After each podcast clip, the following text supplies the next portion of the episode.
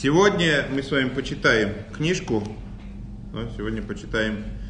книжку, которая, скажем так, азы правильного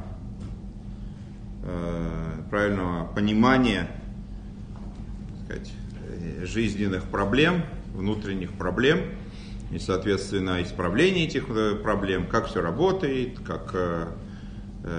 какие силы нас совращают, как это все, как этому противостоять, где начинается, на каком этапе.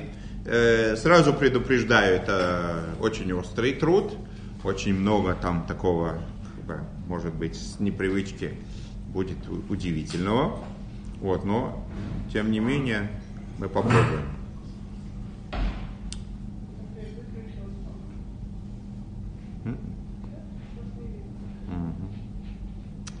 Итак,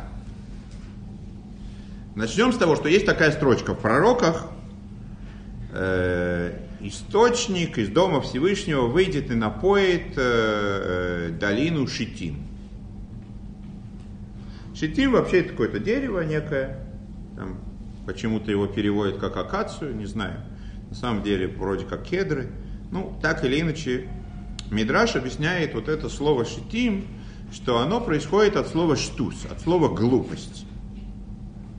Есть такая книга «Шорашим», где разбирается этимология, то есть значение корневое разных слов.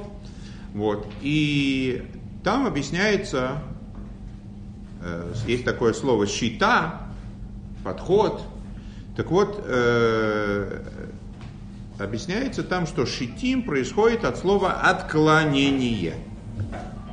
Приводится пример про жену, неверную жену, да, сойта так называемая, которая, ну, не то что неверная, а которую подозревают в неверности. Вот. И объясняется, что слово сойта происходит от того, что она отклонилась, сошла с путей скромности. То есть отклонилась от скромного, от праведного пути. По этой причине злое начало называется сатана. Почему? Какое отношение к этому всему, да, имеет сатана? А потому что сатана, его, так сказать, профессия, да, его занятие состоит в том, что он склоняет человека с праведного пути. Это раз, но на этом дело не заканчивается. Это только половина его, так сказать, деятельности, да, первая часть процесса, а потом он продолжает это тем, что он склоняет, опять же, то есть сначала он склоняет человека, сбивает его с толку, сбивает его с праведного пути, а потом он склоняет уже сверху, свыше на него обвинение. То есть сам же его заманил, сбил, так сказать, его, да, с курса, а потом тоже, опять же, тоже склоняет, но уже некий суровый приговор в его сторону, то есть он его сам подстрекает, и потом, но получается, что его деятельность, она вся, поэтому он, собственно, так и называется сатана, да, сатан, что он соте, то есть он сбивает, склоняет с пути, сначала внизу, а потом наверху, склоняет.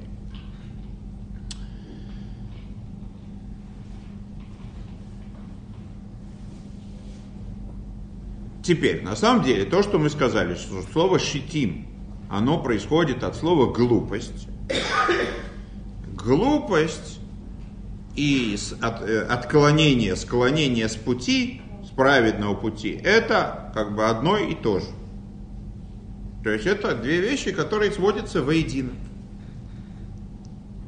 Как, собственно, в Талмуде объясняется, по поводу этой самой пресловутой сойты, то есть жены, которую, да, повела себя, так сказать, подозрительно, да, ну там целый трактат этому посвящен, как и что и когда, да, то есть ее муж там предупреждал, чтобы она не уединялась там с кем ни попадя, и официально ей это все предъявил, чтобы такого не было, предупреждение сделал, она после этого все равно уединилась, Да, ну и тогда ее там, специальным образом, так сказать, процедуры подвергают, да, где, если она действительно согрешила, она там, умирает мучительной смертью, там, да, вот, до определенного времени это, так сказать, так это все происходило, пока мудрецы это по определенным причинам не отменили, но не суть важно сейчас это.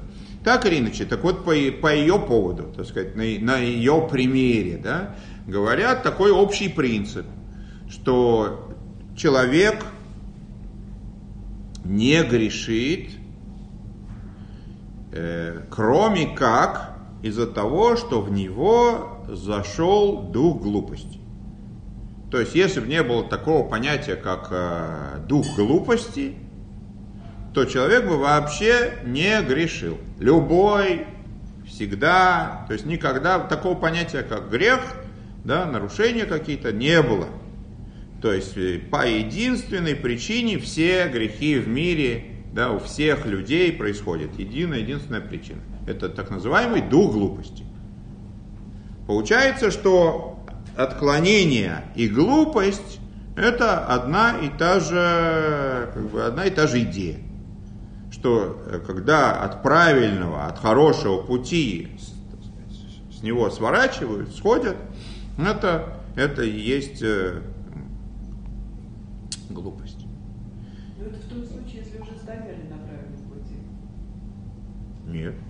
Нет, почему? Он может все время не то свернул туда, то сюда, но так направлен. Есть праведный путь. Это объективно. Это Всевышний нам, так сказать, абсолют, да, очертил. Вот так вот делайте, так не делайте. Теперь, если кто-то все время так не делает, значит, все время он под влиянием этого самого духа глупости, этого самого сатаны, то есть он все время идет не туда, не в ту сторону. Ну, еврейская жестоковыность, если человек не вырос... Неважно почему, ну, понятно, что можно его оправдать, я понимаю, что, так сказать, вы сейчас по доброте сразу будете его, так сказать, еще мы его не обвинили, вы уже будете его оправдывать. Понятно, мы сейчас говорим по факту, почему он идет не в ту сторону, виноват, не виноват, насколько виноват. Тут много всяких вопросов возникает.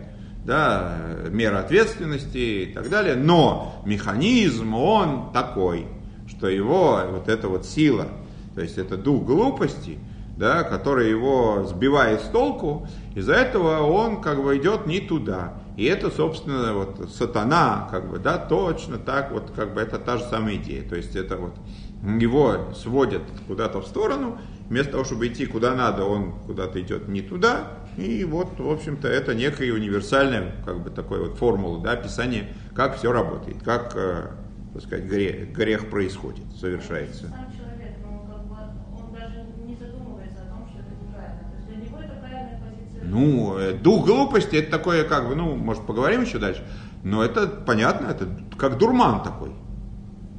В чем, то есть мы еще сейчас, как бы, как это все работает, мы еще не объясняли, да, ну, понятно, что человек что-то в этот момент с ним происходит, то есть, скажем, вот как, если бы он был, скажем так, душевно трезвый, да, мы говорим, что он бы все время ситуацию контролировал, и ничто бы его с толка не сбило, но из-за того, что его в этот момент какая-то такая сила, которую мы сейчас еще не разбирали, мы только ее как бы упомянули, да, констатируем, что есть какая-то сила, которая его как бы, то есть он становится, ну скажем так, неадекватен в этот момент, да, как вот человек пьяный, там у него мозжечок там это самое, да, так у него там, как бы, походка нарушается и может куда-то там под забор свернуть плавно, да. Вот так в духовном смысле то же самое происходит, то есть он как бы его опьяняют, его дурят, и он, естественно, да, теряет как бы вот это вот ощущение курса. То есть, если бы он не ощущение курса вот, не терял, его бы никто не мог сбить с толка. Никто. Это то, что мы говорим, что человек только потому, что есть такая вот сила, которая называется духом глупости, он способен, как бы иными словами, согрешить. Иначе он не был вообще... Никакое, ни за какие блага, ни за какие, ничто бы не могло его, если бы не дух глупости, никто бы его не соблазнил, никто бы его не сбил с толку. Ну, это и яйца, получается. Ну, да. Ну, может и постоянно. Но мы еще как бы не разобрали вообще для того, чтобы говорить постоянно, периодически, редко, часто, нужно понять вообще, что это такое. Как бы, как мы будем сейчас апеллировать к понятиям, которые мы вообще, так сказать, слабо представляем.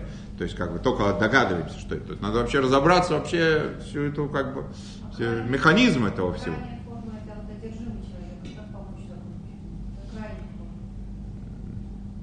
Опять же, как бы для того, чтобы говорить о крайних формах, начальных формах, нужно понять вообще, что, с чем мы имеем дело, то это какой-то неопознанный летающий объект.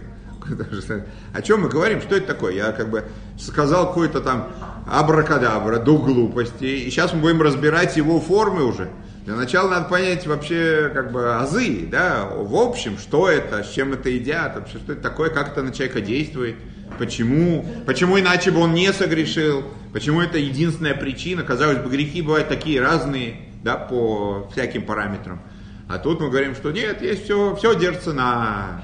Любое зло, любой проступок, любое, как бы, это держится вот на одном и том же. Да, то есть основ... Поэтому тут как бы для начала, перед тем, как я понимаю, много вопросов, это целая как бы тема, естественно, очень важная. Но мы еще рано задавать вопросы, вы, мне кажется, торопитесь. Для начала надо какие-то, так сказать, понятия, дефиниции какие-то сделать, а потом уже будем с ними работать. Мы еще как бы не поняли вообще, что это. Ецарара, понятно, что это такое, да. Ецарара это не обидно, это звучит гордо, да? А до глупости обидно. А до глупости как бы получается, что мы его выбираем. Но если из-за... Ну почему выбираем? Кого-то по башке дали молотком, вот у него и в мозге, вот он и в этот момент не соображает. То есть кто это выбираем? Или нам это навязывают и так далее, мы еще об этом как бы тоже мы не разобрались. Вот, мы сейчас пока как бы начали издалека еще. Потому что есть глупость, да, есть отклонение, это то самое есть, как бы это оно, да. Окей, возвращаясь к нашему разговору все-таки. Почему всегда пример женщин ставят? Хороший вопрос, мы сейчас это самое... Нет, написано, не загадка, написано. Написано. Я сейчас... Да, это правильное наблюдение, да. А вот как бы, ну, это почему-то никому не обидно, да. Казалось бы, это обиднее, чем до глупости, но не важно. Это так, мои размышления вслух. Так вот, значит, человек для того, чтобы он сошел с путей Торы и отправился по, так сказать, как бы на путь... так сказать, следовал своим желаниям, вожделениям и так далее, чтобы какие-то наслаждения получить, да, человеческие, земные. Причем, тут в скобочках сразу же важный такой, как бы, важное, можно сказать, примечание, важное, так сказать, дополнение. Речь идет, когда мы говорим о том, что человек куда-то свернул и не туда пошел, да, и, соответственно, с пути Торы, так сказать, да, как бы нарушил, да, свернул, речь идет даже о разрешенных вещах. То есть, когда человек получает какие-то там удовольствия, наслаждения больше, чем то, что ему нужно, больше, чем это ему необходимо для жизнедеятельности, для того, чтобы как бы существовать, для того, чтобы жить, это... Называется он сошел с путей Торы. Теперь, да? Поняли, да? То есть человек ест кошерное мороженое. Да? Можно этот список продолжить, не обязательно даже до мороженого доходить. И даже не мороженое. Но как бы то, что уже как бы не нужно, то, что излишество, то, что вот это вот удовольствие, которое он испытывает, которое самое... не относится к необходимым вещам, вот это уже нарушение. Ага. Например, ничего вкусного, ничего... Нет, вопрос не в том, можно ли есть вкусное, а вопрос, ради чего он это ест. Если он ест, потому что ему нужны там эти калории, ему нужна сила для того, чтобы продолжать жить, то это не значит, что еда должна быть отвратительной. Но если Он, вот как бы он наелся, да, идет, такой довольный, все хорошо, под ложечкой там не сосет, все нормально. Вдруг видит булочку сдобную. И вот когда его глаз падает на эту сдобную булочку, у него начинает кран открывается, да, во рту, и слюня начинает, слюни начинают литься рекой. То есть, если бы это была просто, я не знаю, кусок еды, он бы прошел мимо и не захотел, потому что он сыт. То, что ему сейчас хочется, это чистое излишество, да, настоящее, чистой воды, так сказать, вожделение. Так вот, это тот самый случай, да, нарушение. Для начала, я, думал, что у вас как бы это вызовет шквал, очень сегодня покладистые какие-то, даже больше, чем...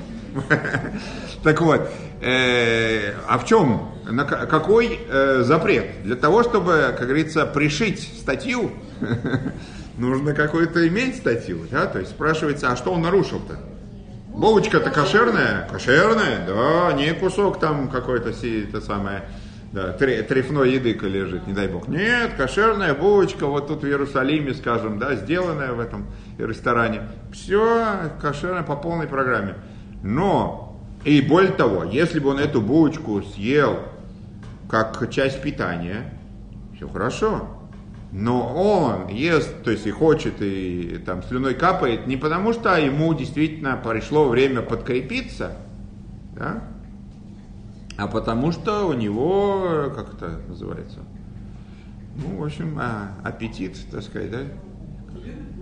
Да, любит булочки, да, по-простому. Вот, короче, это обжорство называется, да? Так вот, вот это нарушение, вот это вот желание, и, соответственно, если он дальше за этим желанием последует и съест эту булочку, которая ему не нужна, то он нарушит. Так вот, вопрос... Внимание знатокам, да? Внимание, вопрос. Что нарушит-то? Вы нам даете мотивацию для похудения. Ну, если бы в Торе была мицва худеть, тогда бы он нарушил эту мицву. Тогда с ним было все понятно, да? С ним как бы вопросов бы не было. Но в Торе нет такой мицвы. Как говорил Реб Мендл, когда он встречал большого еврея, много евреев. С любовью большой. Вот, поэтому, более того, по медицинским соображениям это совсем неоднозначно, что там нужно обязательно худеть, чтобы быть здоровым. Короче, нет такой заповеди в Торе худеть. Так спрашивается, что мы, какое, дело мы ему шьем? За что, собственно, что мы ему инкриминируем? Ну, нет у него, пониженный у него сахар, обычный сахар, здоровый мужик. Не может себе позволить булочки хоть 3 раза в день, и ничего с ним не будет. Более того, не булочку, хорошо, не булочку, картошечку, селедочку. Короче, он захотел обычную еду, не какую-то нездоровую еду.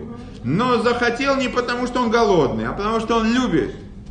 Любит рыбку, захотел рыбку. Мог бы спокойно сейчас, он только что пообедал, обойтись. Но потому что у него слабость к этому, вот он это хочет. Здоровую еду, но он хочет это не потому, что ему это действительно нужно, а потому что это излишество. Ну и так далее. Еда это только, вы сами понимаете, что тут спектр широчайший, да, всяких вещей, которые человек хочет не потому, что ему это надо. Ну, может, он не насытился во время обеда, иначе... Да насытился, тогда это не излишество, тогда он не доел. Ну, а как если человек не будет есть то, что он любит? Это же большая радость, между прочим, так не ты. Ну, про это мы поговорим, мы про это мы еще поговорим, про его радости, и насколько это достойная радость, мы еще к этому вопросу вернемся. Ну, какие, идеи? Что плохого он сделал? Простой вопрос. Мы ему вот сейчас такое вот, в общем-то, сделали стейтмент, такое заявление, достаточно громкое, что он нарушитель, что он свернул, он сошел с истинного, с правильного пути, потому что он съел, например, кошерную булочку. То есть, когда, иными словами, говоря в более широком, формулировке этого всего, как только человек себе позволяет что-то, какие-то излишества, то, что ему не нужно, даже кошерные излишества, да, разрешенные, это нарушение. То есть даже не говоря уже, это как бы более понятно, это более очевидно, да, когда он из-за того, что ему захотелось, позволил себе то, что нельзя. Это тут как бы понятно, потому что там это можно привязать к каким-то вещам, что они запрещены, к каким-то конкретным запретам. Там съел некошерное, пошел туда, куда не надо и так далее. Тут мы говорим, он ничего некошерного не съел, ничего такого. Но из-за того, что он это не должен был, не нужно ему это было, это нарушение. Так в чем?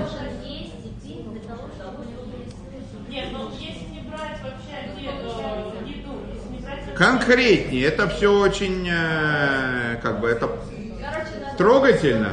Вопрос, что от того, что там много всяких хороших вещей, правильных вещей, там, ну хорошо, простой человек, он не чувствует такого. Он не чувствует во всем, что он служит Всевышнему. Он ест, потому что он голоден, да, он ест кошерное, да, он сказал на это благословение и так далее, но он не чувствует, что это его служение Всевышнему. Он спит, потому что он устал, там, ну, обычный человеческий уровень, там, он ничего плохого не делает, все делает правильно, но он не чувствует во всем, что можно к нему как бы прийти и предъявить ему, что он что-то нарушил. Человек, который съел, потому что ему захотелось булочку, что плохого, что он нарушил? Ну, ничего. И где запрет быть чревоугодником? Вот про это и собственный вопрос. Вот, короче, так сказать, внимание, про ответ. Есть такая заповедь, такое требование. Называется «Кадыш ацмеха бемутарлах». Освети себя в том, что тебе разрешено. То есть, помимо того, что, естественно, для того, чтобы человек имел право иметь с чем-то дело, да, съесть еду, там, что-то еще себе позволить, понятно, что необходимым условием является, что это было там, кошерно, да, чтобы это было разрешено, иными словами, позволено. Это... Засушишь вообще всех бедняков, ты решишь, что им вообще ничего не надо, если тебе достаточно гречневой каши. Это очень популярная вещь, и нам это в сознании внедрили. Потом у нас же полагается... Сейчас будем выбивать. Я для этого сегодня пришел, я же вас предупредил. Я предупредил, у меня совесть чиста. Я сказал, что сейчас будут экзекуции, сейчас... Репрессии сейчас начнутся. Так вот, возвращаясь к теме, продолжаем, так сказать, бередить сознание ваше, уважаемые женщины. Так вот, то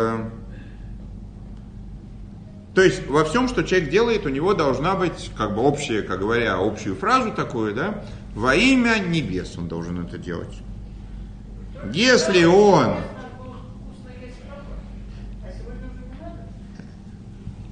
Еще раз.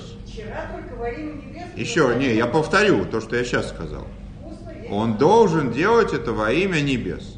Во имя небес. Это только в одном случае, что если такова воля Всевышнего, и он в этот момент ее выполняет, это может быть во имя небес.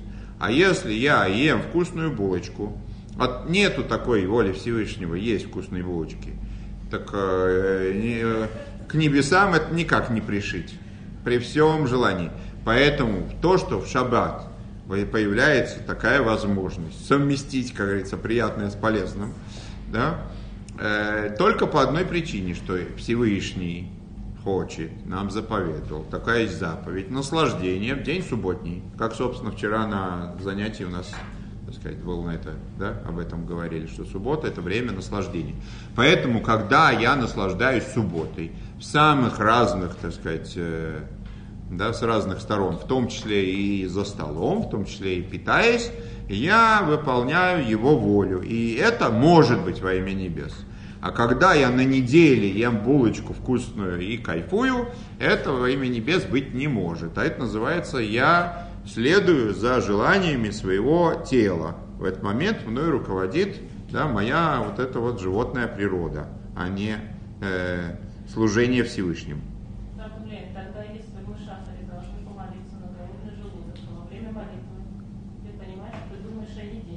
Правильно. В данном случае тогда, когда я ем перед молитвой, то для чего я ем? Для того, чтобы служить Всевышнему, чтобы у меня были силы молиться и так далее. То есть ни о каком излишестве речи не идет. А?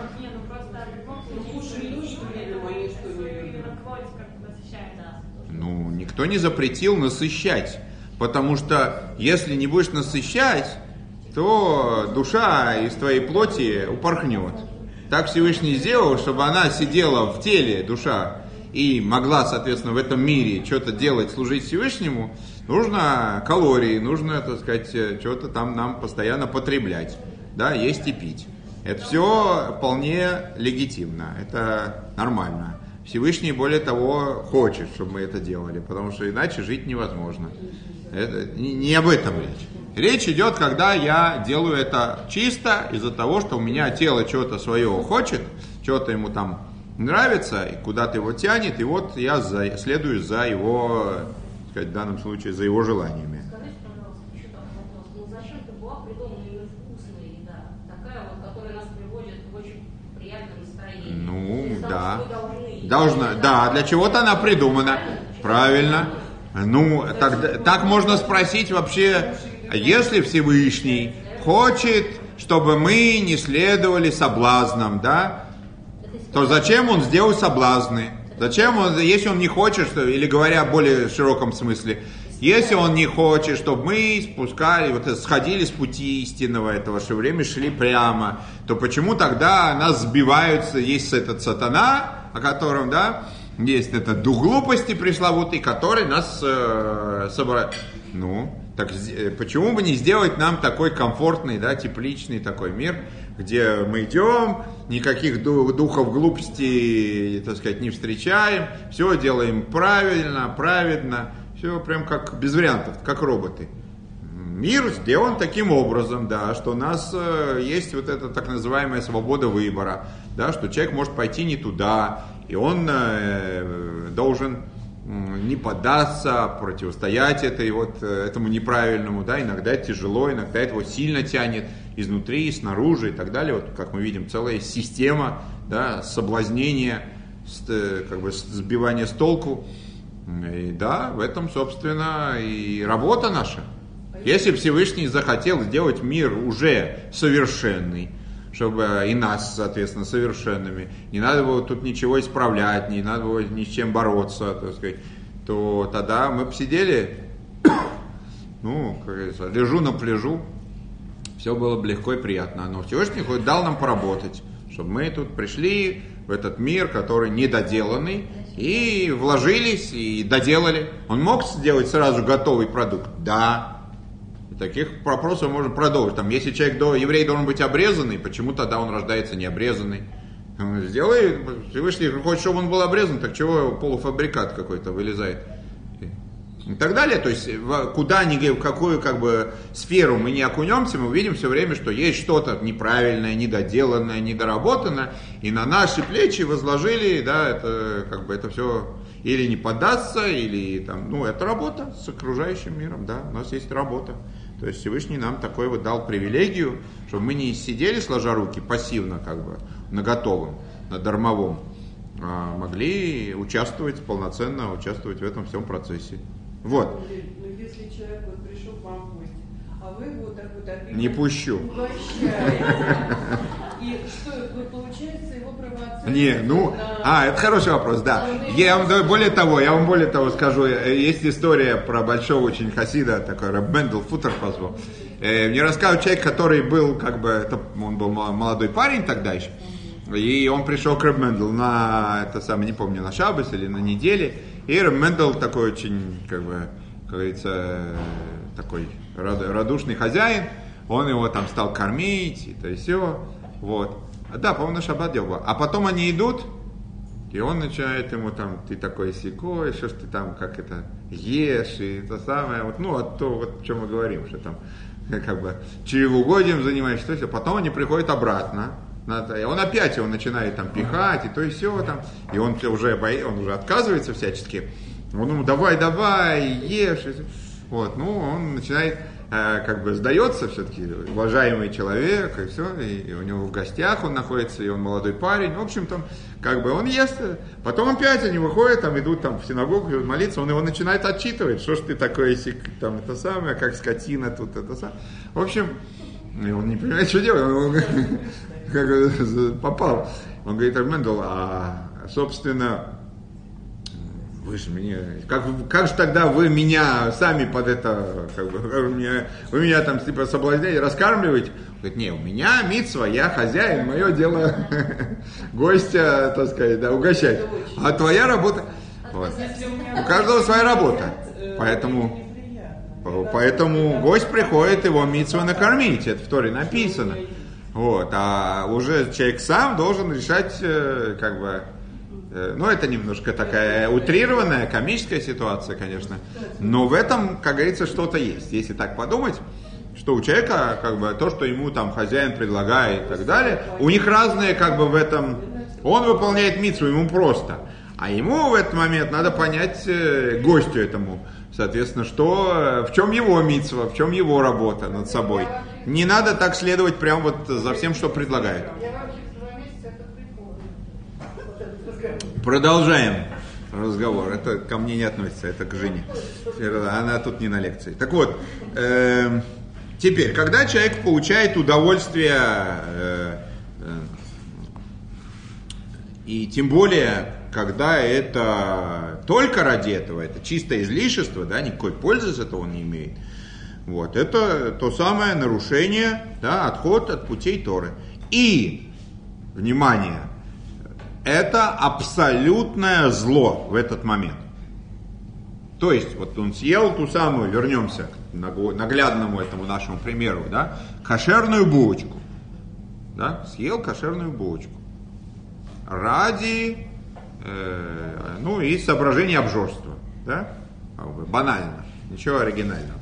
Так вот, в этот момент он съел некошерную булочку. Потому что это абсолютное зло. То есть, если вот он, как это не страшно звучит, да? Если он съел в этот момент кусок свинины, это было бы абсолютное зло, да? Со всеми последствиями пагубными на него, на его душу, на, так сказать, на его... да.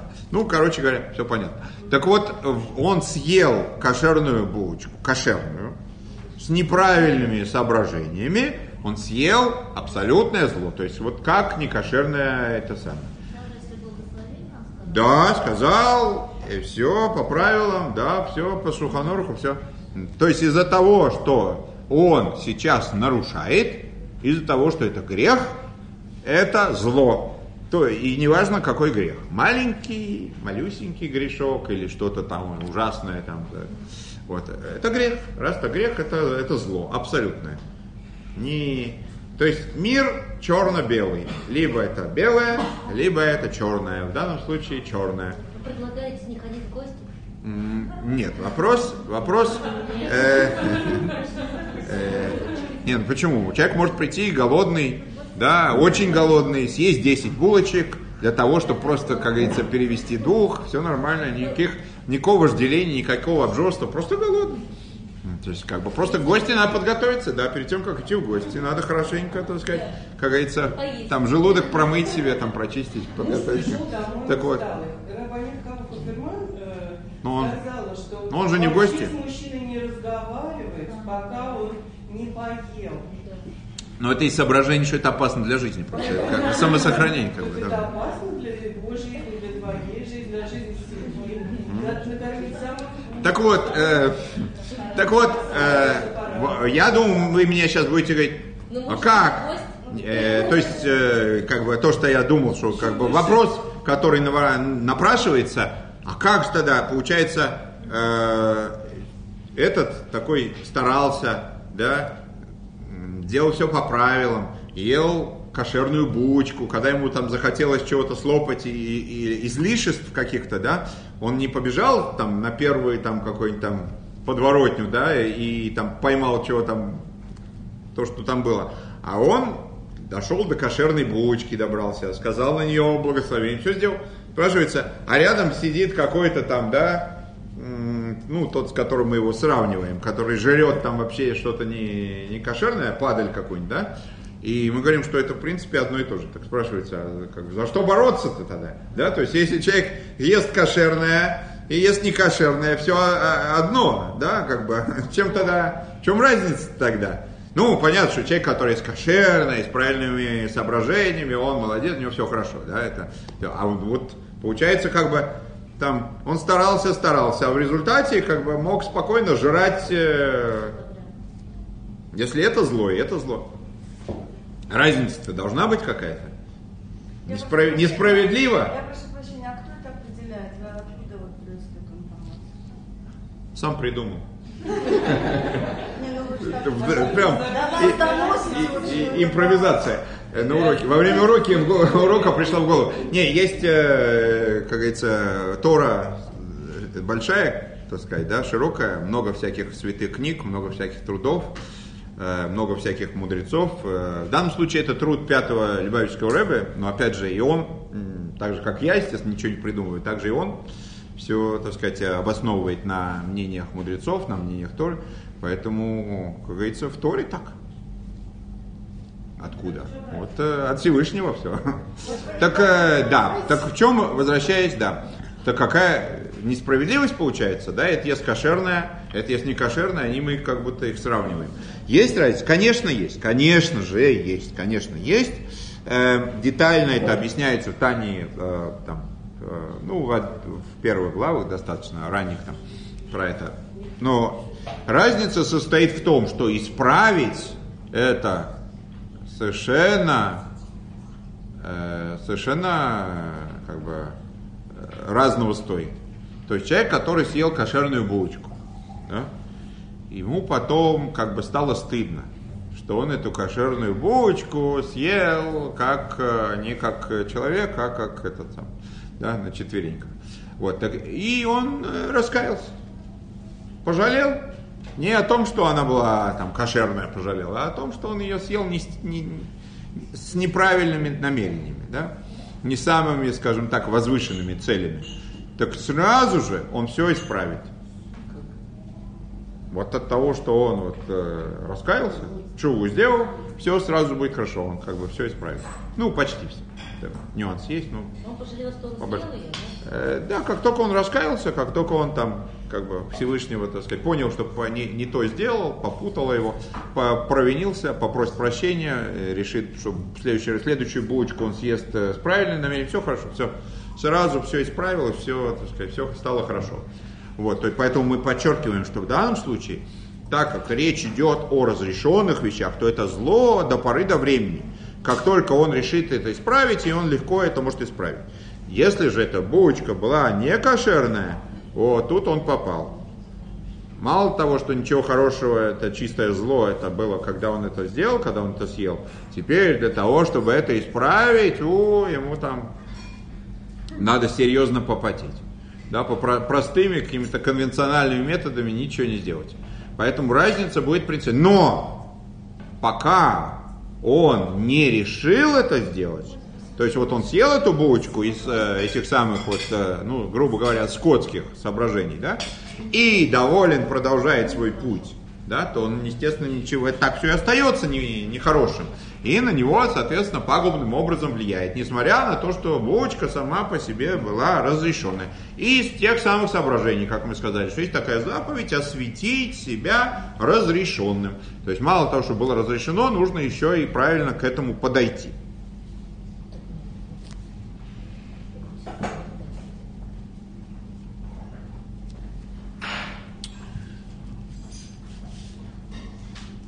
Теперь, то, что его вообще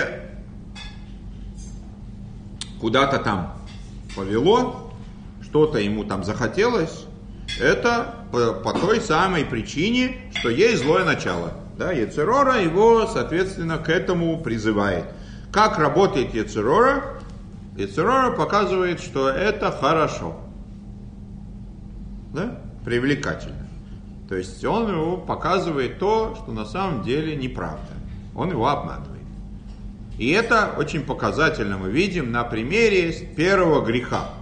Первый грех, то есть когда съели с древа познания, да, образа. Что там говорится? Как там написано? И увидела женщина, что хорошо это дерево, да, там, съесть с этого дерева, и желанно оно на, то есть для глаза. А дальше уже как следствие, да, то есть ей показали, ей, так сказать, так показалось, да, что это хорошо. Из-за того, что в этот момент ей казалось, что это хорошо, дальше уже она берет и сама ест, и мужу дает. И он с ней ест. Что значит с ней? Тоже так ему это в этот момент. То есть она как бы и дальше и ему тоже передала вот это вот ощущение, что то, что сейчас происходит, то, что они делают, это хорошо. То есть так любой грех работает. Да, что когда человек его делает, ему кажется, ему как бы показывают, что это хорошо. Привлекательность этого. Окей. Но разве в нем ацерара тоже не сыграла, что он усторожил? Ну, это есть ацерара. Это оно и есть. Ну, говорю, мне даже не трогал яблоко.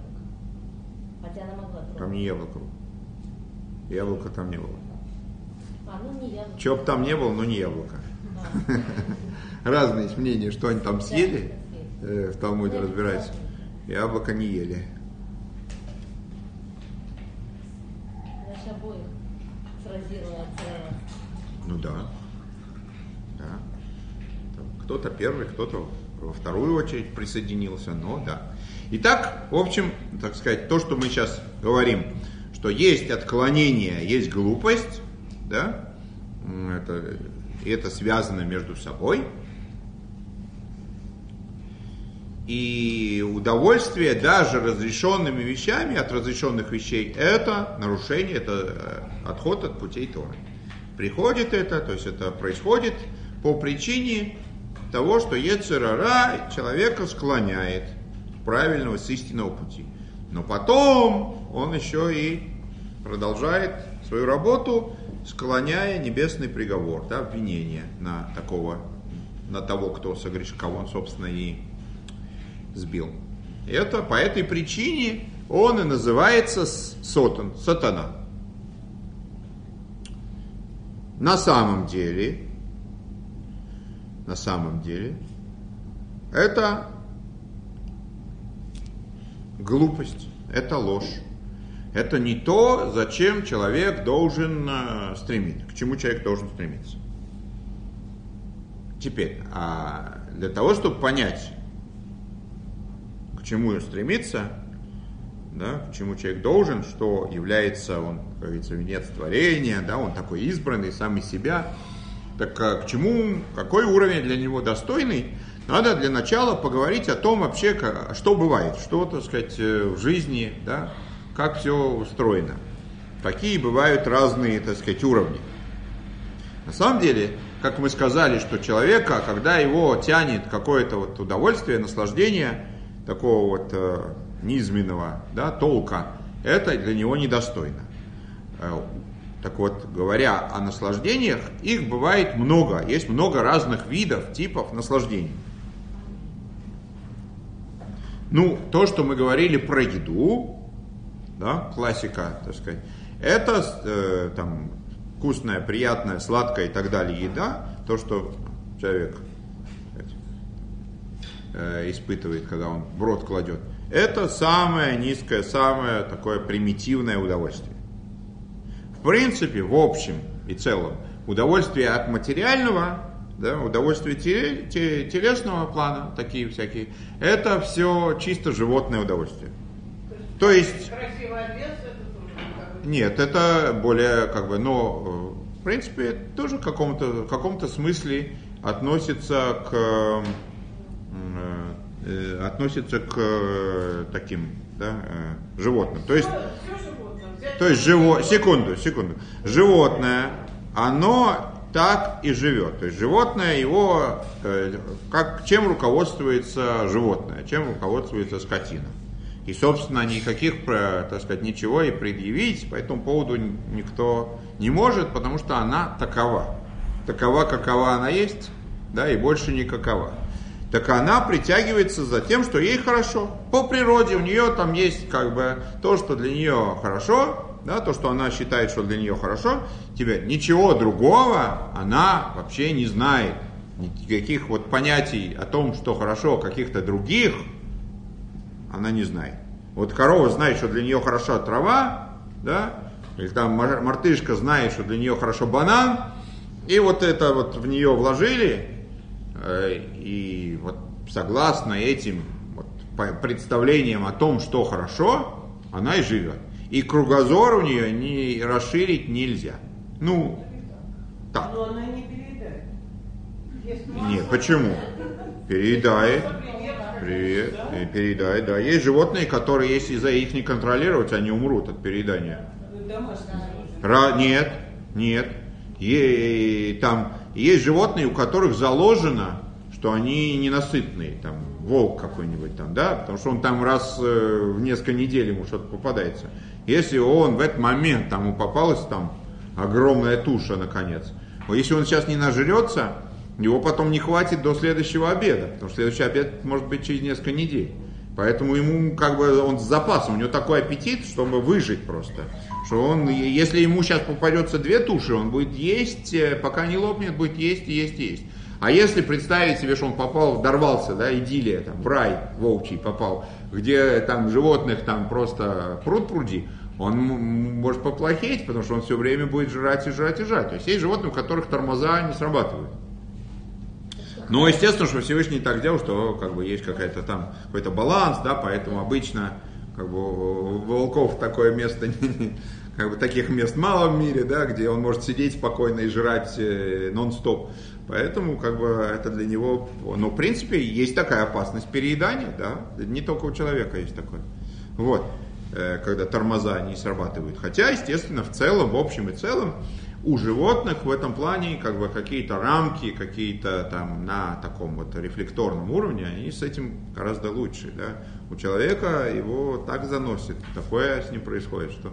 Вот, так вот, соответственно, возвращаясь, животное это самая скотина, она живет согласно своим вот этим вот врожденным критериям о том, что такое хорошо, что такое добро в ее представлении. За этим она устремляется, это то, что ее тянет, ничего другого. Соответственно, человек, когда он вот на таком уровне, да, что вот эта булочка и так далее, для этого не надо быть человеком, для этого можно быть спокойно коровой, да, чтобы иметь такое вот, такого уровня, да, такого характера удовольствия в жизни. То есть у тебя вкусная еда, и ты ее жуешь. То есть не чувствуется в этом ничего, как бы никаких человеческих достоинств. То есть это он не раскрывает как бы свой потенциал, не реализует своего предназначения. Теперь, ну понятно, что есть удовольствие более высокого порядка, да? Например, есть удовольствие от приятного голоса. Это более духовное удовольствие, менее грубое, менее материальное, да? Наслаждение такое вот всякое эстетическое, да? Да, искусство, вот это то же самое, это более высокий уровень, да?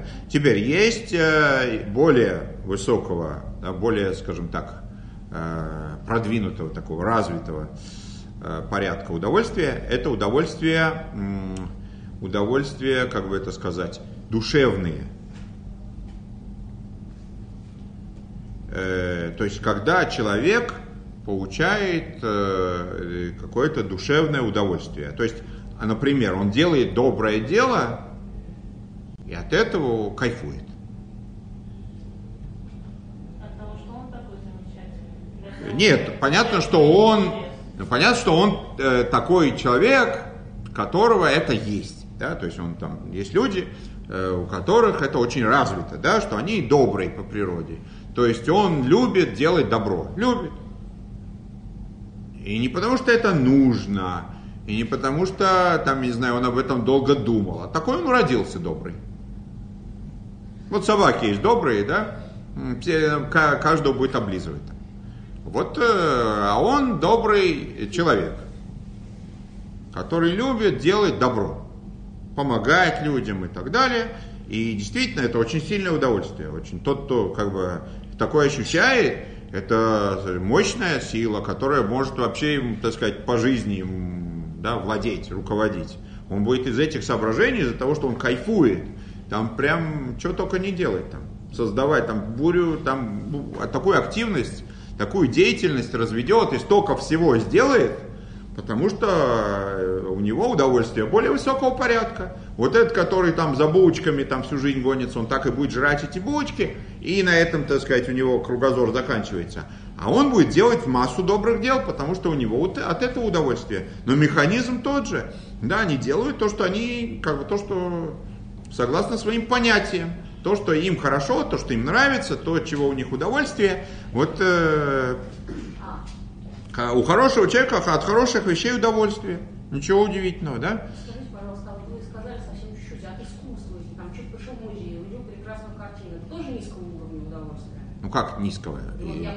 Это более высокого, чем булочку. Все относительно. Все относительно, поэтому... Или если он пишет полотно какое-то, тоже так, средненькое удовольствие? Ну, там, скажем, не такое материальное, как если бы он там пожевал бы и кайфовал, да, но это тоже удовольствие, так сказать. Сейчас, секунду, я не сказал, что ничего нельзя и никогда, и все. Но мы сейчас так сказать, продолжаем разговор. Так вот, теперь, тут еще, кстати говоря, когда мы говорим о том, что человек делает доброе дело, и от этого у него удовольствие, тут, естественно, что есть разница, есть нюансы. Если он это делает как бы всем, кому не попадя, да, то есть, что значит? Ему попадается там какой-то там, которому вообще, так сказать, а он ему все равно, там, да, у него лишь бы делать доброе дело. То есть, о чем это говорит? Что он не разбирает.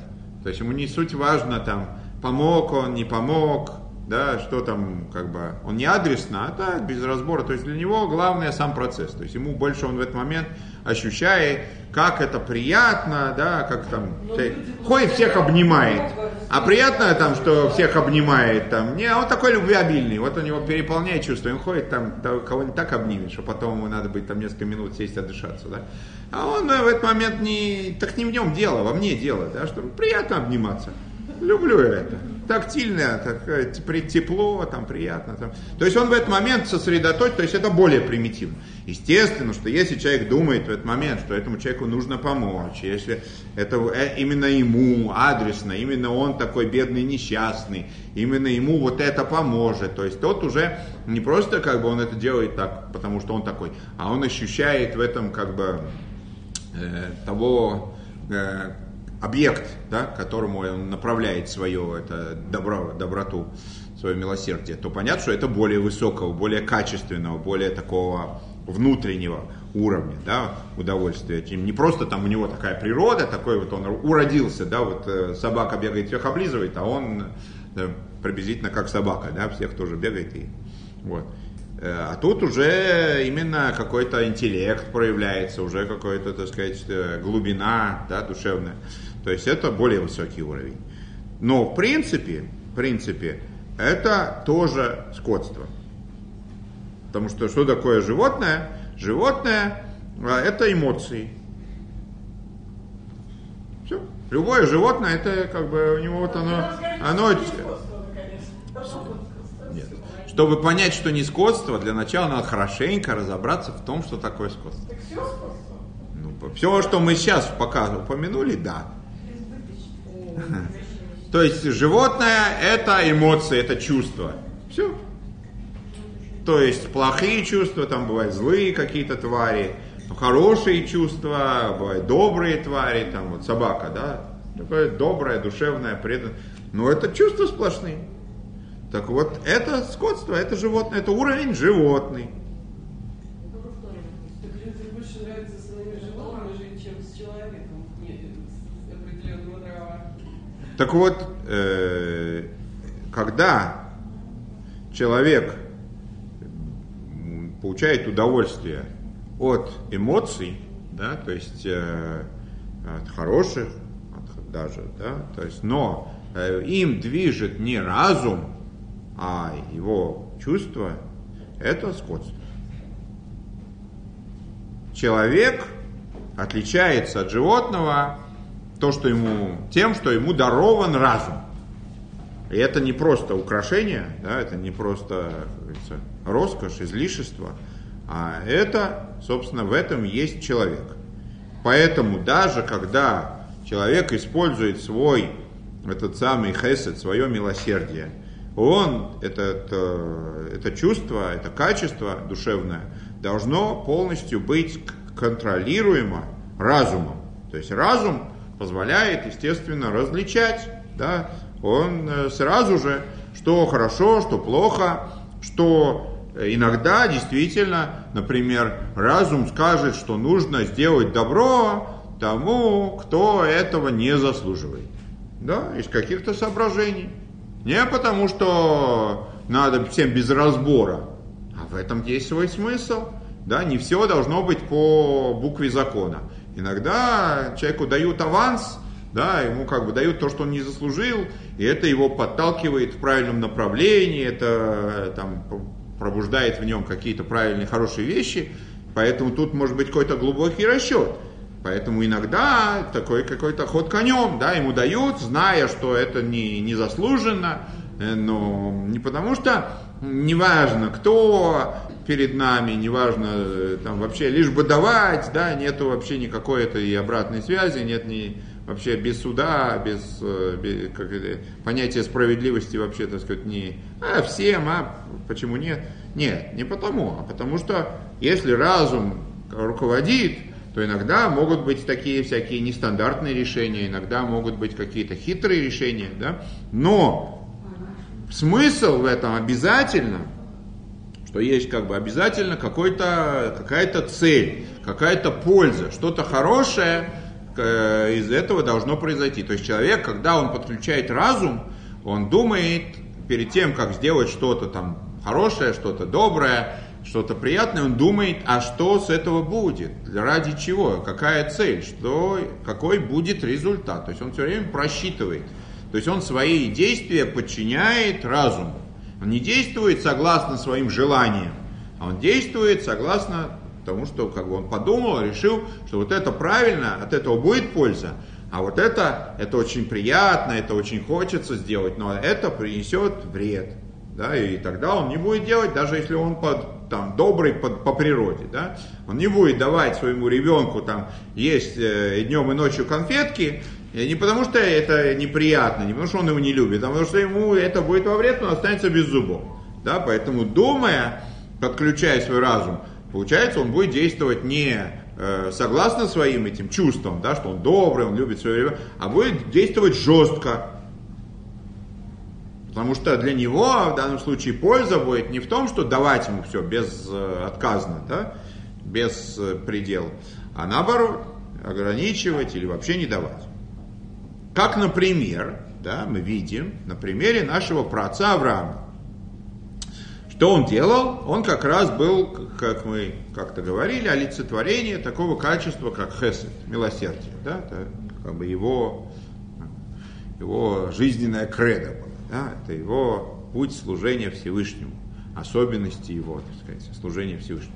Так что он делал? Он кормил, находясь в пустыне, да, у него был шатер, на все стороны открытый, там все, так сказать, проходной двор такой. И он кормил всех подряд. То есть там приходили какие-то язычники, какие-то арабы, да, какие-то совершенно низменного уровня. Вот, которые пыли на своих ногах поклонялись, написано. И для чего он это делал? Просто потому что он такой безотказный, не мог даже какого-то подонка пропустить мимо, не накормив? Не, там все было гора. Тогда это тот самый уровень животных, о котором мы говорили. Нет, речь идет о том, что было в этом колоссальный, какой-то глубокий очень смысл.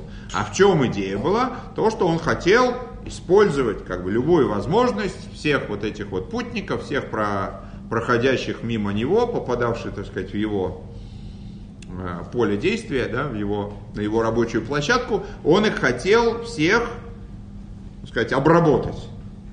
Он им хотел всем привить знание, да, осознание того, что есть единый Бог, единый Творец. То есть он их всех просвещал, он их всех пытался наставить на правильный путь. Приблизить их, то есть всех подряд приблизить к Богу. Вот этим он занимался. И, соответственно, вот этому все было подчинено. Написано про это, как бы, про то, как он действовал, что как он это делал. Вот там это все пропагандировал, да, знание о том, что есть единый Творец. Как он это делал? Вот проходил между, так сказать, проходил там какой-то товарищ, турист. Он его, соответственно, кормил, поил. Когда тот вставал из-за стола, он его благословлял.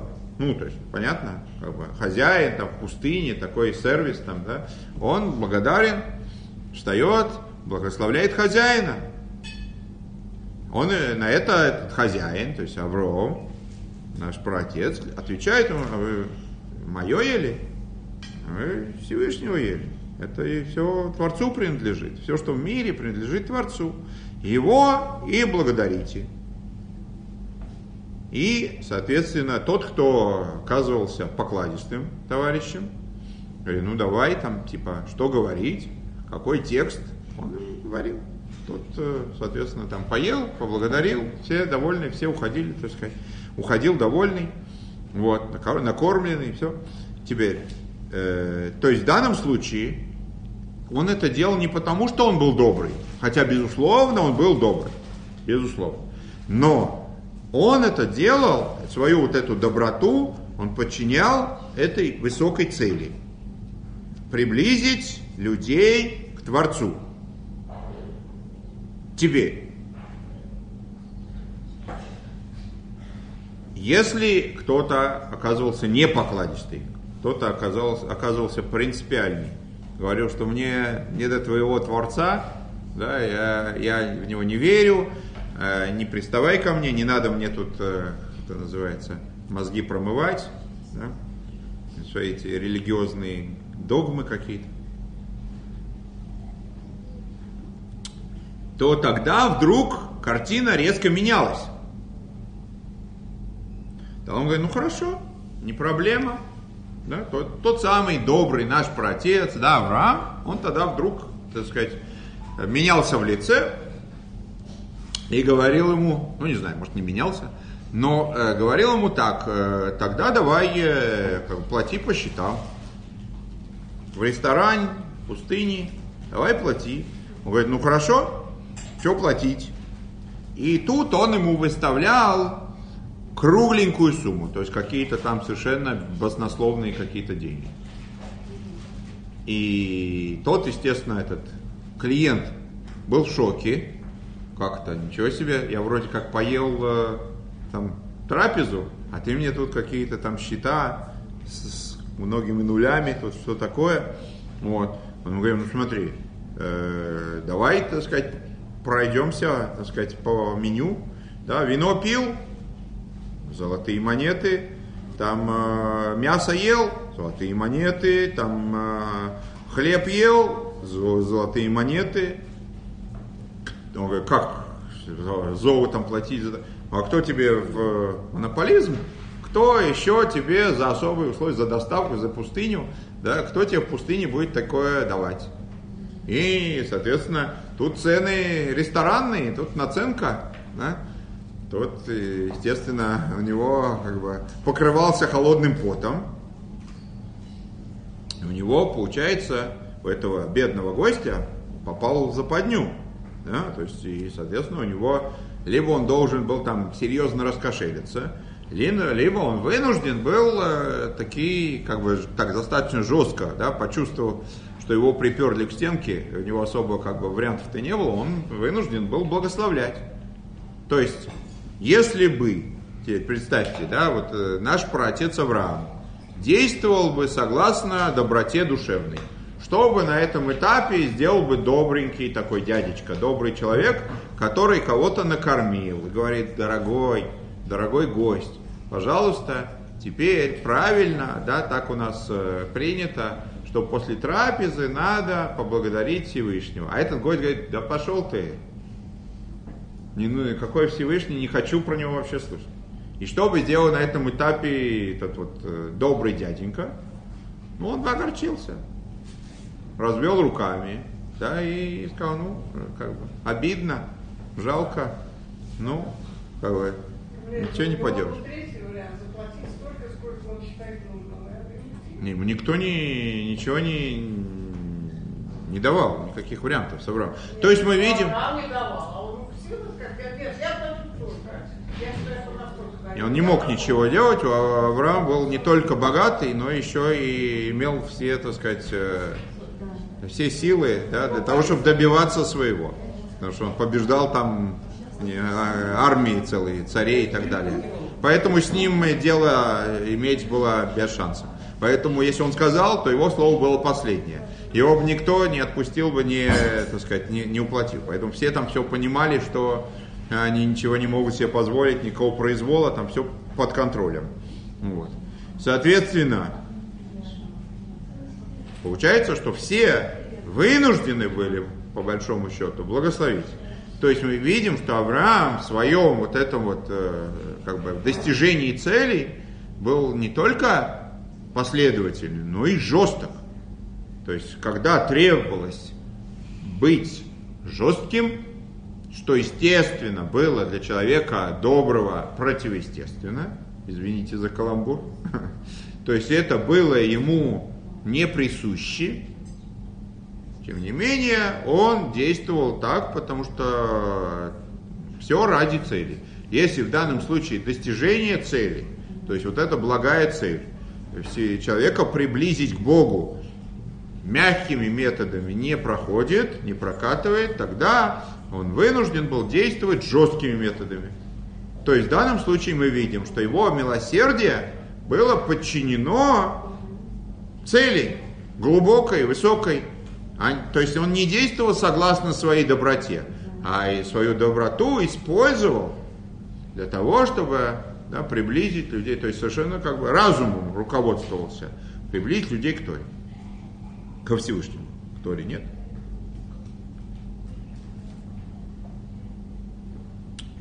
Так вот, вот это то, что должно быть у человека. То есть его качества, его эмоции должны все время быть под контролем разума. То есть человек должен вести себя согласно вот этому разуму, а не согласно, то есть пускать это на самостек. Что то, что мне хочется, то, что у меня в сердце, то удовольствие, которое, то, что меня притягивает, за этим я иду.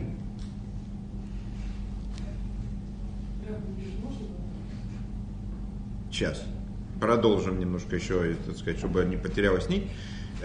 Теперь, то, что мы как бы перечисляем сейчас разные уровни удовольствий, да, наслаждений, так вот, продолжая этот ряд, да, как мы сказали, что есть удовольствия живые, самые низкие, самые примитивные удовольствия, ну вот типа еды, да, то есть связанные с телесного плана.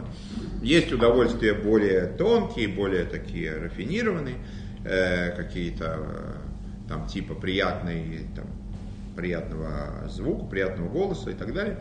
Есть удовольствия еще более высокого порядка, это удовольствия эмоциональные. Выше всего этого, продолжая этот список, это удовольствия интеллектуальные. Да? Человек, который имеет отношение к интеллектуальным каким-то вещам, да, к постижению, для него это ничего не заменит. То есть какие-то откровения, какие-то вдруг он что-то там, ему открылось, что-то там понял, да, то есть как вот там люди науки, которые он там может забыть про все на свете, там, да, забыть там, пообедать, забыть про все, он может вообще отказаться от всех, там, во всех народах есть такое, да, какой-то там мыслитель, он там покидает цивилизацию, там отшельничает, куда-то идет там в леса и ходит, бродит, там размышляет, постигает, для него это такой кайф, который как бы ради этого он готов все забросить, чтобы ему не мешали, чтобы он мог наконец наслаждаться своими этими мыслями, своими этими мудрости, какой-то постижению мудрости. То есть это действительно сильнейшее удовольствие гораздо более высокого уровня, гораздо более высокого порядка. Поэтому более низкие удовольствия, они рядом не выдерживают конкуренции. Тот, кто имеет к этому отношение, тот, кто способен на интеллектуальные наслаждения, он сразу это ни на что не променяет. Что, в чем вопрос? Если человек не готов принять идею Творца, и попадает в ситуацию, где ему ставят вот такой вопрос требования, или ты благословляешь? Это хороший вопрос. У Ребе есть очень интересная беседа на эту тему, очень интересный труд. Я специально сейчас не вдаюсь. Это речь идет до дарования Торы, работа с другими народами и так далее. То есть мы не говорим, что сейчас мы с евреем, который к нам приходит, должны действовать такими методами. Нет, это более того, возникает вопрос вообще, чего он добивался-то. Тут вопрос же на самом деле, если мы говорим о том, что он хотел приблизить человека к Всевышнему, да, то чем помогает вот это вот неискреннее какое-то из-под палки бормотание, там, произнесение этой самой молитвы и так далее, чем это вопрос такой ребром на самом деле.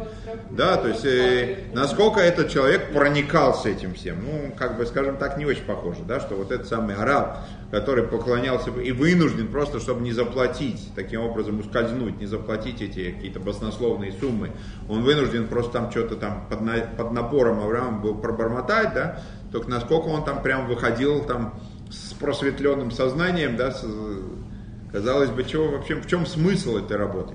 Вот там Ребе все разъясняет. Очень интересно, очень такой особенная беседа.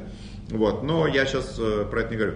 Естественно, что мы не про нас и не про работу сегодня, да, которая сегодня все по-другому, все иначе. Вот. Это совершенно другой прецедент, потому что там про Авраама. Так вот. Удовольствие интеллектуальное, когда человек там что-то, например, учит, сложное, да, такое комплексное, и учит, и разбирается, и, наконец, у него какая-то там картина складывается, хорошенько все, так сказать, понял. Это кайф.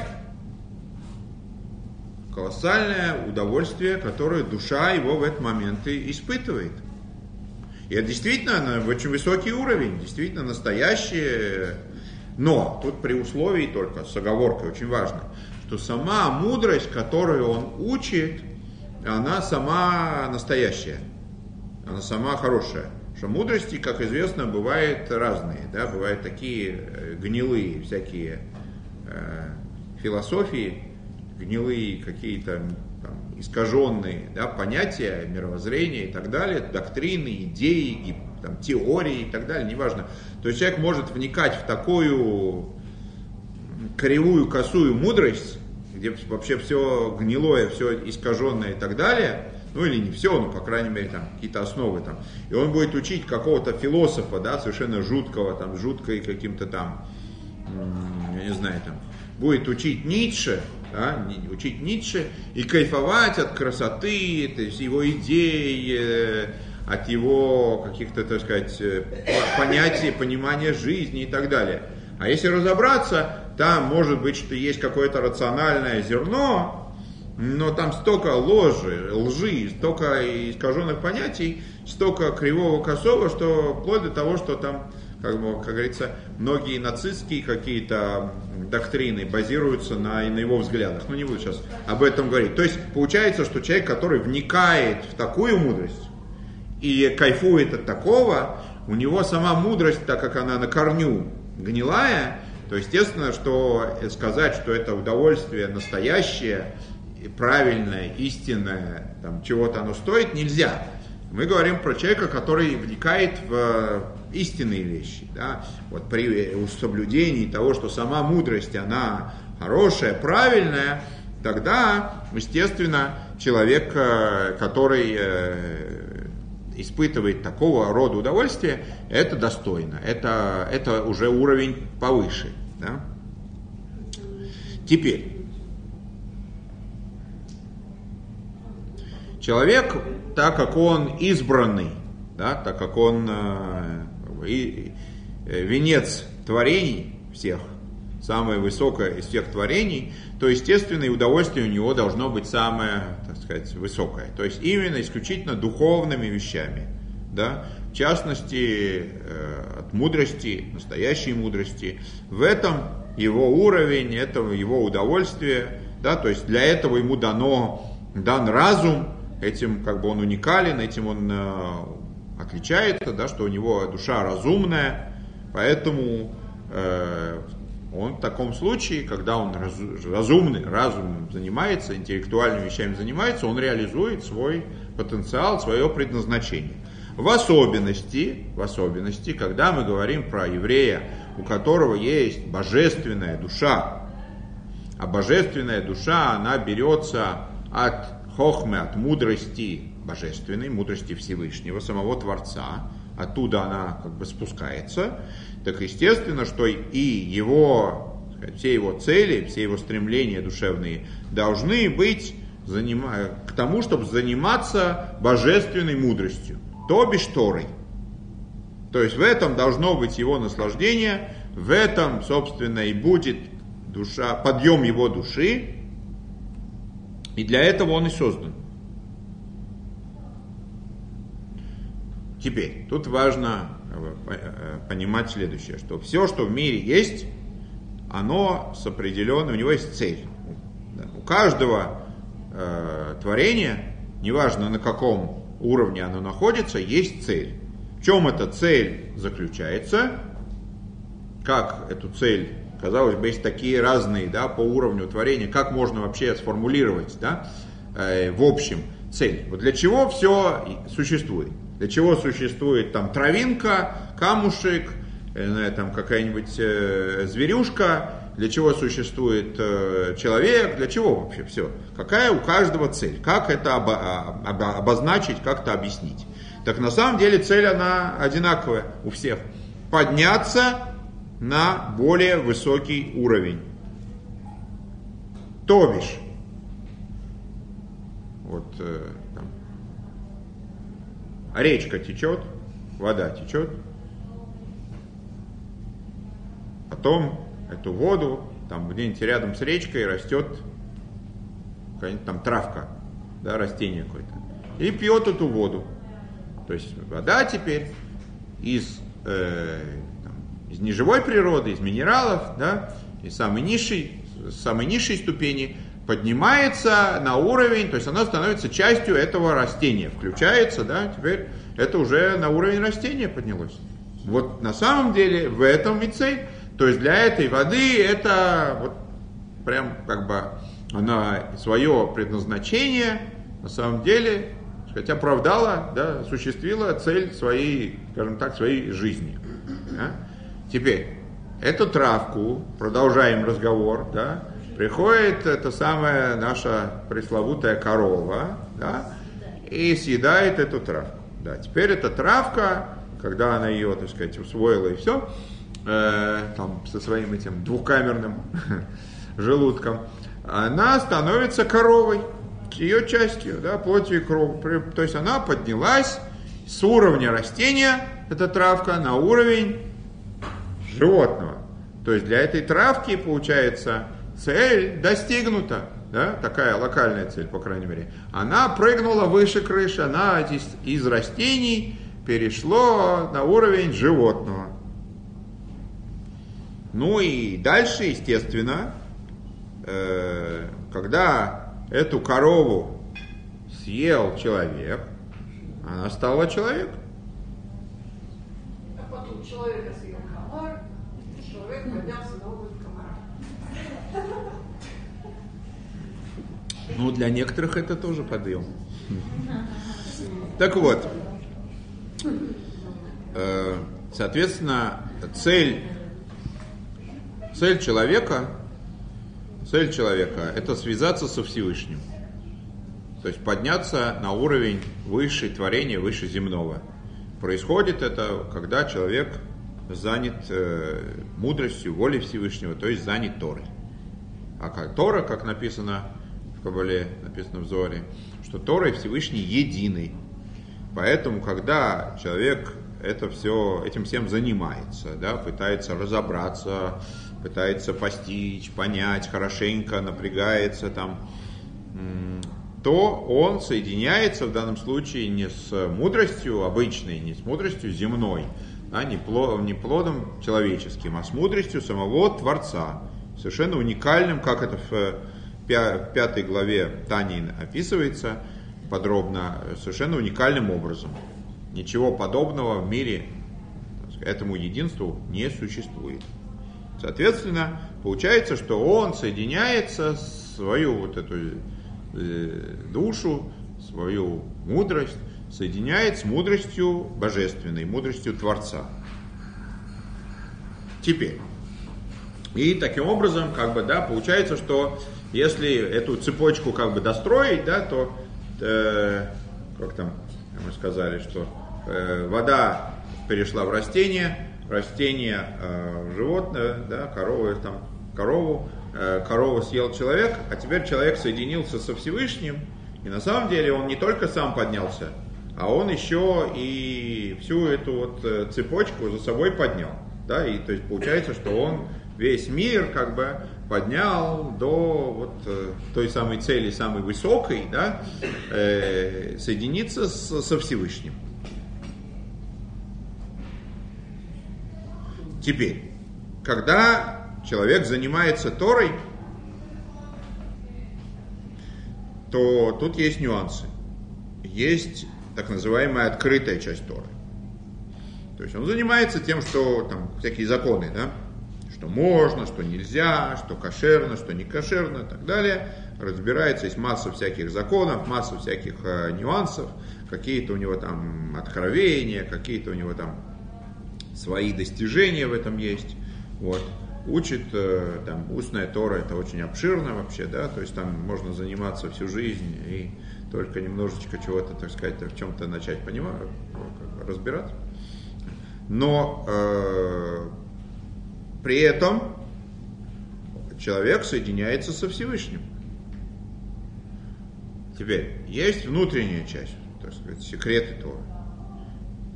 То есть он постигает уже какие-то более возвышенные вещи, постигает божественные вещи, то, что нам мудрецы раскрыли, то, что нам внутренние какие-то, да, мудрость Всевышнего, то на самом деле он соединяет глубину своей души. То есть, если мы говорили, что он учит открытую часть Торы, то он соединяет свою душу со Всевышним, но это некие ее более внешние, открытые уровни.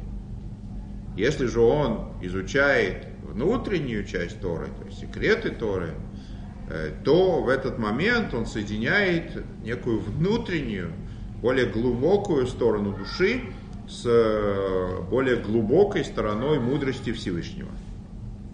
То есть в этом как бы нюанс, в этом специфика. То есть связь, она такая, как в этот момент, когда человек изучает внутренние, какие-то более такие вещи в Торе, то его связь, она более глубокая со Всевышним.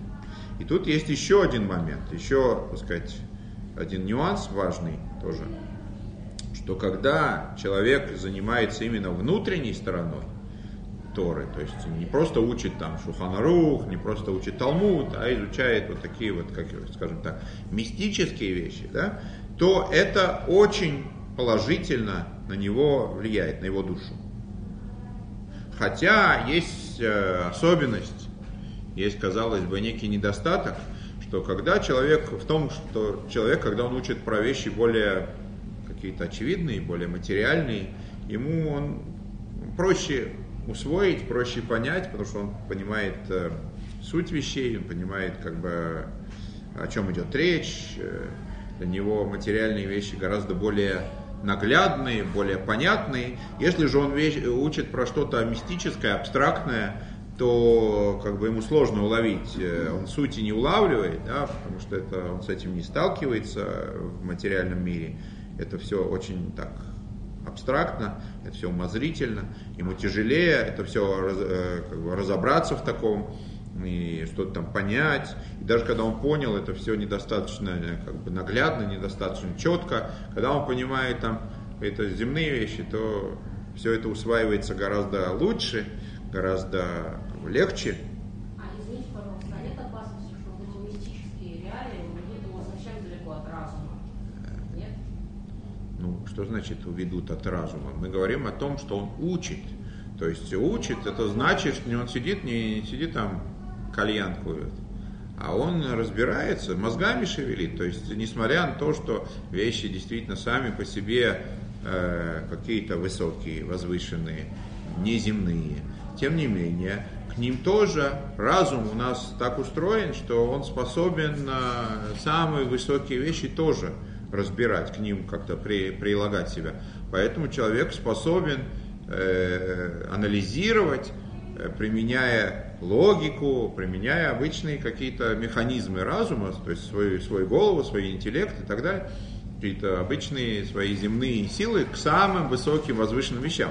Поэтому так же, как он учил там, я знаю, там меняй, как поменять там осла на корову, или там какие-то как поделить там, да, там. Приходит, один кричит, что это мое, другой кричит, что это мое, приходят два еврея в суд, да, как правильно это поделить. И там целый трактат на эту тему. Ну, и там начинается вроде бы как просто, а потом какие-то все более запутанные случаи, все более нетривиальные, там как бы сложно бывает. Долго разбираться надо. Да и на самом деле все простые случаи оказываются очень сложными на поверку. Но, по крайней мере, там он понимает, о чем идет речь, и как бы сам предмет, сам объект, который он вполне земной, вполне... А тут все это абстрактно. Но даже когда там речь идет про какие-то миры, которые он не видит, какие-то ангелы и так далее, какие-то божественные категории, тем не менее, он может что-то, так сказать, понять по аналогии. Там тоже есть определенная логика, определенный смысл, вполне земной. Там не только, мы не говорим о том, что он там сидит, уши, так сказать, развесил, всему верит, а он именно думает, разбирается, там как бы учебники учит, так сказать. То есть, поэтому я не знаю, что значит его... Понятно, что к таким вещам, так как это все более тонко, более абстрактно, надо осторожно, чтобы там не навыдумывать, не сбиться, не получить какие-то неправильные представления, искаженные представления. Ну, на самом деле, даже о земных вещах там как бы надо аккуратно, да, то разум может занести не туда, и какие-то там выводы можно, то, что называется, дров нарубить. Поэтому всегда надо, так сказать, думать, дважды подумать, проверить, переспросить, посоветоваться и так далее. То есть всегда, когда человек использует свой разум, требуются некие меры предосторожности, чтобы разум его не увлекаться, так сказать, не завел куда не надо. Но, тем не менее, мы говорим о том, что человек именно сидит и прилагает свой разум, разбирается с помощью... Но из-за того, что он в этот момент, когда он учит именно вот такие внутренние вещи, да, мистические вещи и так далее, он, скажем так, немножко из своих материальных рамок выходит. То есть человек, если он все время зациклен на той жизни, которая его окружает, да, так сказать, он из этого вольера не вылазит, то есть и голова его исключительно занята материальными вещами, то он из этой материальности, из этих оков, он вообще не может освободиться. Если же он мысленно взмывает, да, в сознании своем, он размышляет о совершенно других, о каких-то возвышенных вещах, о других мирах, о других каких-то понятиях, да, которые тут в этом мире, так сказать, он их особо с ними не сталкивается, да, то есть, то, естественно, это его выводит из этой всей материальности, то есть это его облагораживает, говоря простым языком, то есть он становится более духовным, более тонким, то есть это некая такая некая особенность, положительное некое особое влияние, да, когда человек занят именно вот такими вещами, когда вот он занят более тонкими, более духовными, более какими-то скрытыми сторонами Торы, то это, естественно, приводит к тому, что он меньше в этот момент ощущает себя, свою материю, свое... То есть он становится более тонким, более, как бы, это его очищает. Естественно, что это, когда он становится более очищенным, более тонким, то это проявляется дальше во всем. То есть чем бы он ни занимался, да, когда, как бы он ни служил Всевышнему, там, будь то заповеди, будь то изучение Торы, да, будь то какие-то там в более широком смысле служения Всевышнему, то есть вся его жизнь, да, это во всем чувствуется то, что этот человек, он более тонкий. То есть вот это вот облагораживающее влияние вот этих внутренних вещей, да, когда он, скажем так, занимается именно вот внутренней, то, что называется секретами Торы, оно начинает сказываться. Потому что если человек, он материальный, то это проявляется обязательно рано или поздно. То есть он даже, скажем, будет учить Тору и будет заниматься достойными вещами, но из-за того, что он все время зациклен на себе, да, материи, чувствует себя, он такой вот, у него этот эгоцентризм очень развит, то он все время будет все как бы списывать, там, все заслуги себе приписывать, или там, ну, разные есть, по крайней мере...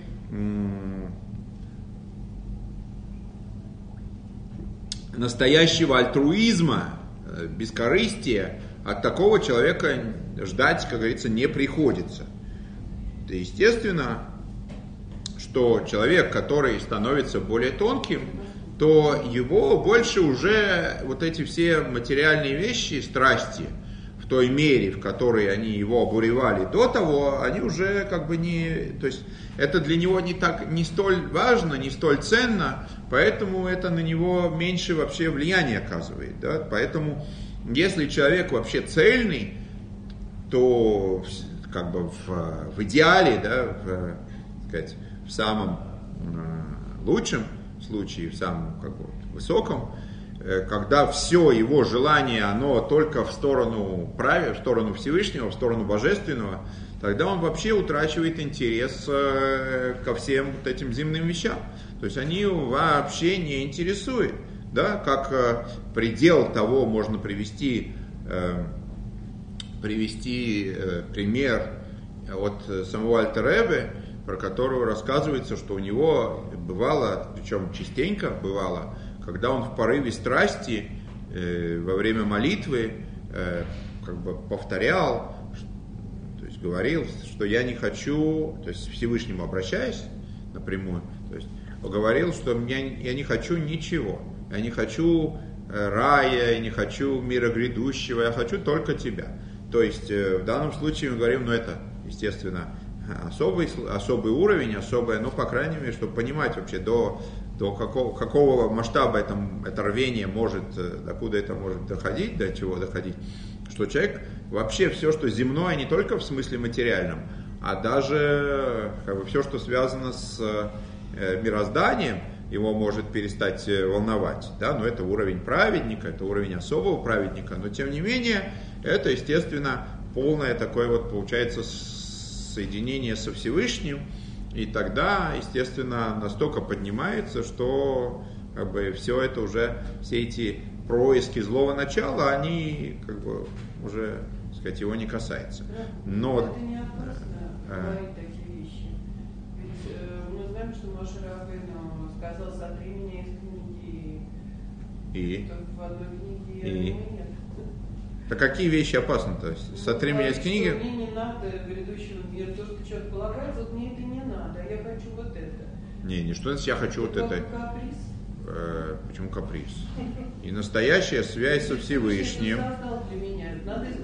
Нет, никто не говорит, что не надо быть неблагодарным. Речь идет о том, что, как мы вчера, мне кажется, говорили, о том, что даже какие-то вот проявления Всевышнего в мирах, то есть в булочке тоже есть божественная сила. Везде есть проявление какое-то Всевышнего. Более явное, более скрытое, но все от Бога, то, что называется. Но сказать, что это тот уровень, к которому человек должен стремиться, если он может выше, то должен выше. Так вот человек, то есть такой, как Альтер Ребе, который... У него пыл души самому Всевышнему, до него остановиться где-то там, да, на каком-то божественном, даже высоком уровне, там, рай и так далее, это тоже не настоящая, не полная связь с Богом. То есть реализация, да, своего вот этого потенциала, цель, предназначение, как мы сказали, это подняться. Так вот, у еврея его цель соединиться по-настоящему со Всевышним. Естественно, что тут есть какие-то индивидуальные, как говорится, особенности, кто на что способен, насколько эта связь как бы крепкая. Но тем не менее, идея именно в этом, да, что стремление человека должно быть, иметь вот эту вот связь с Богом. Соответственно, отношение с Богом Альтер Ребе меня не вызывает сомнений. Но хочется иметь на себе, что дозволено мне. Так я вам скажу, что написано так, что если мы, до нас, скажем так, дошла эта история, в Торе все, от слова «геро», указание, учение, то есть все имеет прикладную сторону, даже какие-то там, казалось бы, да, не про нас и не для нас, и не нашего, не нам по зубам и так далее, то есть что-то такое, заоблачные какие-то дали, заоблачные выси, это все имеет прикладную сторону. Поэтому то, что нам известно, то, что Альтер Ребе так себя вел, такое говорил, то есть нам, простым людям, значит, это тоже к нам относится, то есть мы тоже, каждый, естественно, на своем уровне, но способны на, скажем так, подобные порывы. То есть простой человек, он не может себя выгородить, сказать, что я вообще, так сказать, мое дело сидеть в этом болоте и, так сказать, замкнуться на материальном служении, то есть и все, и больше, так сказать, мне не надо там звезд с неба. Нет, мы можем гораздо больше, гораздо сильнее, и вот это вот в нас заложено, и пробудиться, может быть, не всегда, может быть, в особые моменты, может быть, там хорошенько для этого придется постараться, но человек, который старается, человек, который как бы действительно у него эта самооценка не занижена, он знает, что он способен на самое высокое, то, может быть, как бы это и поможет ему, это даст ему возможность этого достичь. А если для человека его уровень, он вот там где-то там, ну, может быть, не, он понимает, что не как у коровы там, то, что он булочку жует, это недостаточно, но для него там, скажем, вот искусство, да, вот в театр ходить, интеллигенция и так далее, это для него пик. Кайфовать там от оперы, кайфовать еще от, я не знаю, там, от Пушкинского музея, еще что-то, и это все. И больше он ничего не готов. То он встал, где-то остановился, и он не реализует свою вот эту вот душевную возможность, свой потенциал, и, соответственно, это не тот уровень, который должен быть у человека. А человек, который кайфует от Пушкинского музея, как правило, кайфует от других важных вещей? Нету правил. Может быть, как раз наоборот. Да, они могут кайфовать и от булочек тоже. Это да.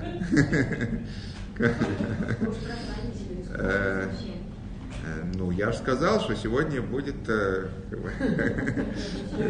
беспощаден. Почему так трудно было воспринимать сначала? Я помню, я так начинала читать книгу о Ребе Менделье. Первый раз читаешь и понимаешь, что это совершенно какой-то просто ненормальный уровень. Прочитываешь книгу вот этим чувством, закрываешь ее, а потом через некоторое время ты чувствуешь ее магнетизм и хочется перечитать. И вот второй раз ты понимаешь, что в принципе, если задуматься, то поступать глубоко человечно и так надо вот поступать. А когда третий раз эту книгу читаешь, ты понимаешь, что во мне тоже это есть. А что? Понимать, что это значит, как мы говорим, что это, мы способны на такое. Мы способны, это особенность как бы нашего поколения, да, на проявление героизма, несмотря на то, что, то есть настоящей вот этой вот связи со Всевышним, несмотря на то, что все как бы вопреки, как-то не звучит как бы как каламбур, не, вопреки тому, что все хорошо. Тут вроде бы все хорошо, и это проблема в том смысле, что не надо ни с кем воевать, можно расслабиться, так и расслабиться не нужно. И не только не нужно, а мы способны на то, чтобы действительно, несмотря на то, что все хорошо, да, проявить вот этот вот героизм. Вот. Ну, остановимся на этом.